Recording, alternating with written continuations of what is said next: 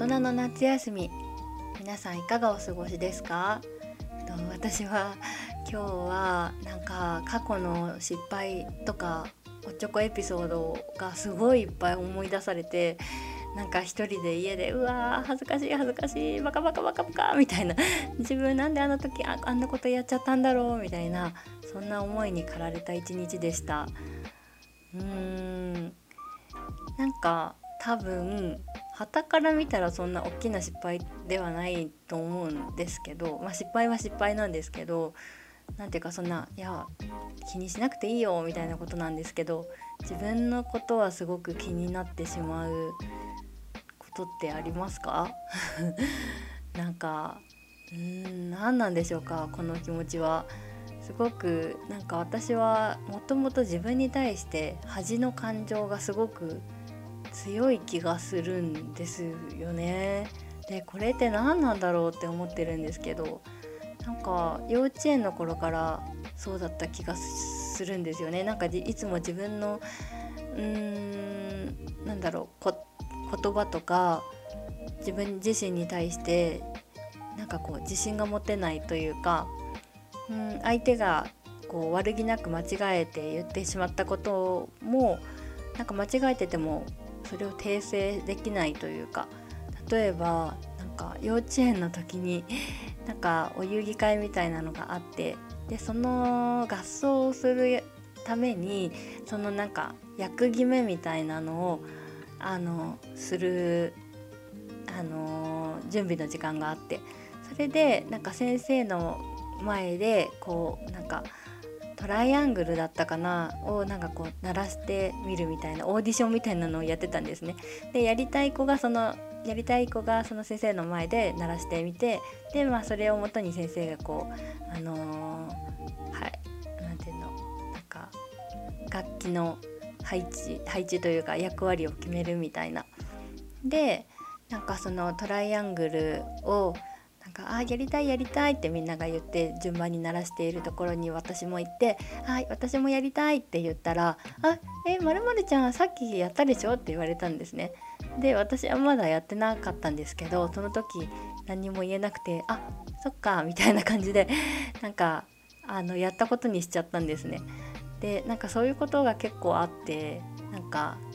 そこで先生が多分勘違いしてただろうから、え私やってないよって言えば、あそうだったっけごめんごめんってなるはずなのに、なんか人になんかこう言われるとそこをこう訂正、そっちの方が正しいかもってなんか思っちゃうというか、うーんなんかそういう感じでこういつも自分の方がなんか間違えているというか、私自身がもう自分自身が恥ずかしい存在っていうことに頭の中でなっている気がして、なんかそのだからちっちゃい失敗とかでもなんか友達とかはその同じような失敗してても笑い飛ばしてたり、なんか笑うなよって逆になんかその周りに言ってたりするのに、私はもうもう恥ずかしく恥ずかしくてなんかこうもういても立ってもいられなくなって、もう下を向いてしまうみたいな、うん、そんな子供時代で、今もそれはすごい変わらない気がして、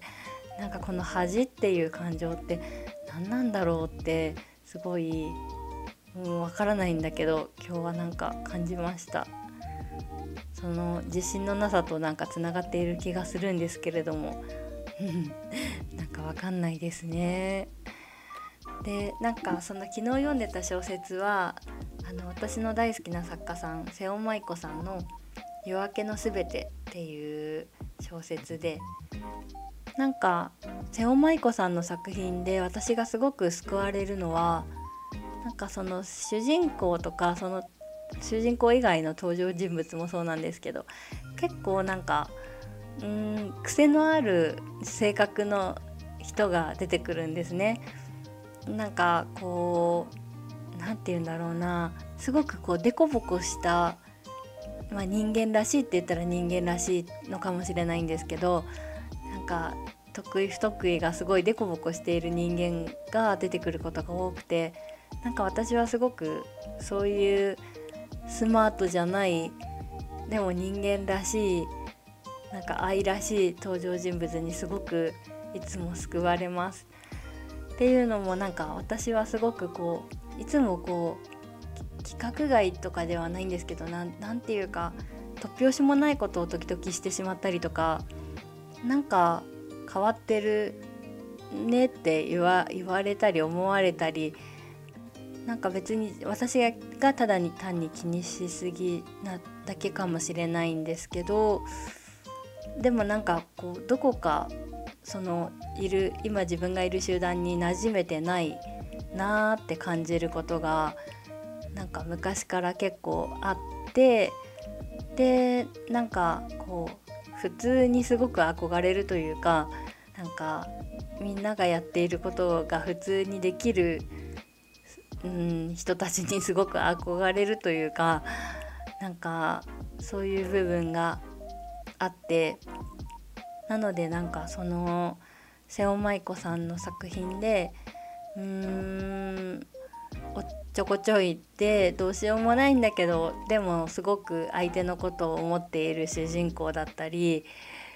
なんかそのデコボコしてて、そのなんだろう、うーん一見ちょっと誤解されがちなところを持ち合わせつつも、でも心の中はその相手と関わりたいっていう思いだったり、なんか相手のことを考えてる気持ちは実はあのすごく強いみたいな、そういうなんか登場人物にすごくなんか心を惹かれるというか、うーんとなんかそれがすごく、そういう人物がすごくなんか人間味あふれる温かいものとして描かれているところにすごく救われるなって思います。なんかいくらでもこう描き方は あ, あるじゃないですか。だからそのそういう人物がちょっと理解されない嫌われ者として描かれてもいいと思うんですけど、でもなんかいつもなんかそういう、うーん違う人の視点から見たらもしかしたら理解されないかもしれないよなこの人はとか、違う場所にいたらちょっと受け入れてもらえないかもしれないよなこの人はみたいな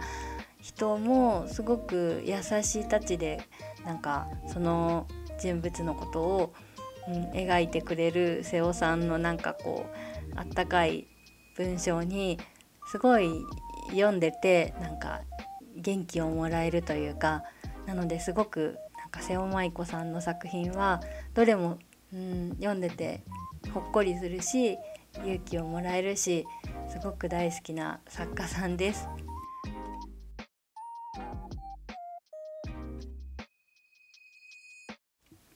いつも独り言みたいなポッドキャストなんですけど、聞いてくださってありがとうございます。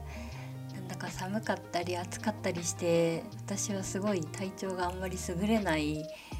んですが、皆さんもあの体調を気をつけてお過ごしください。それではまたね。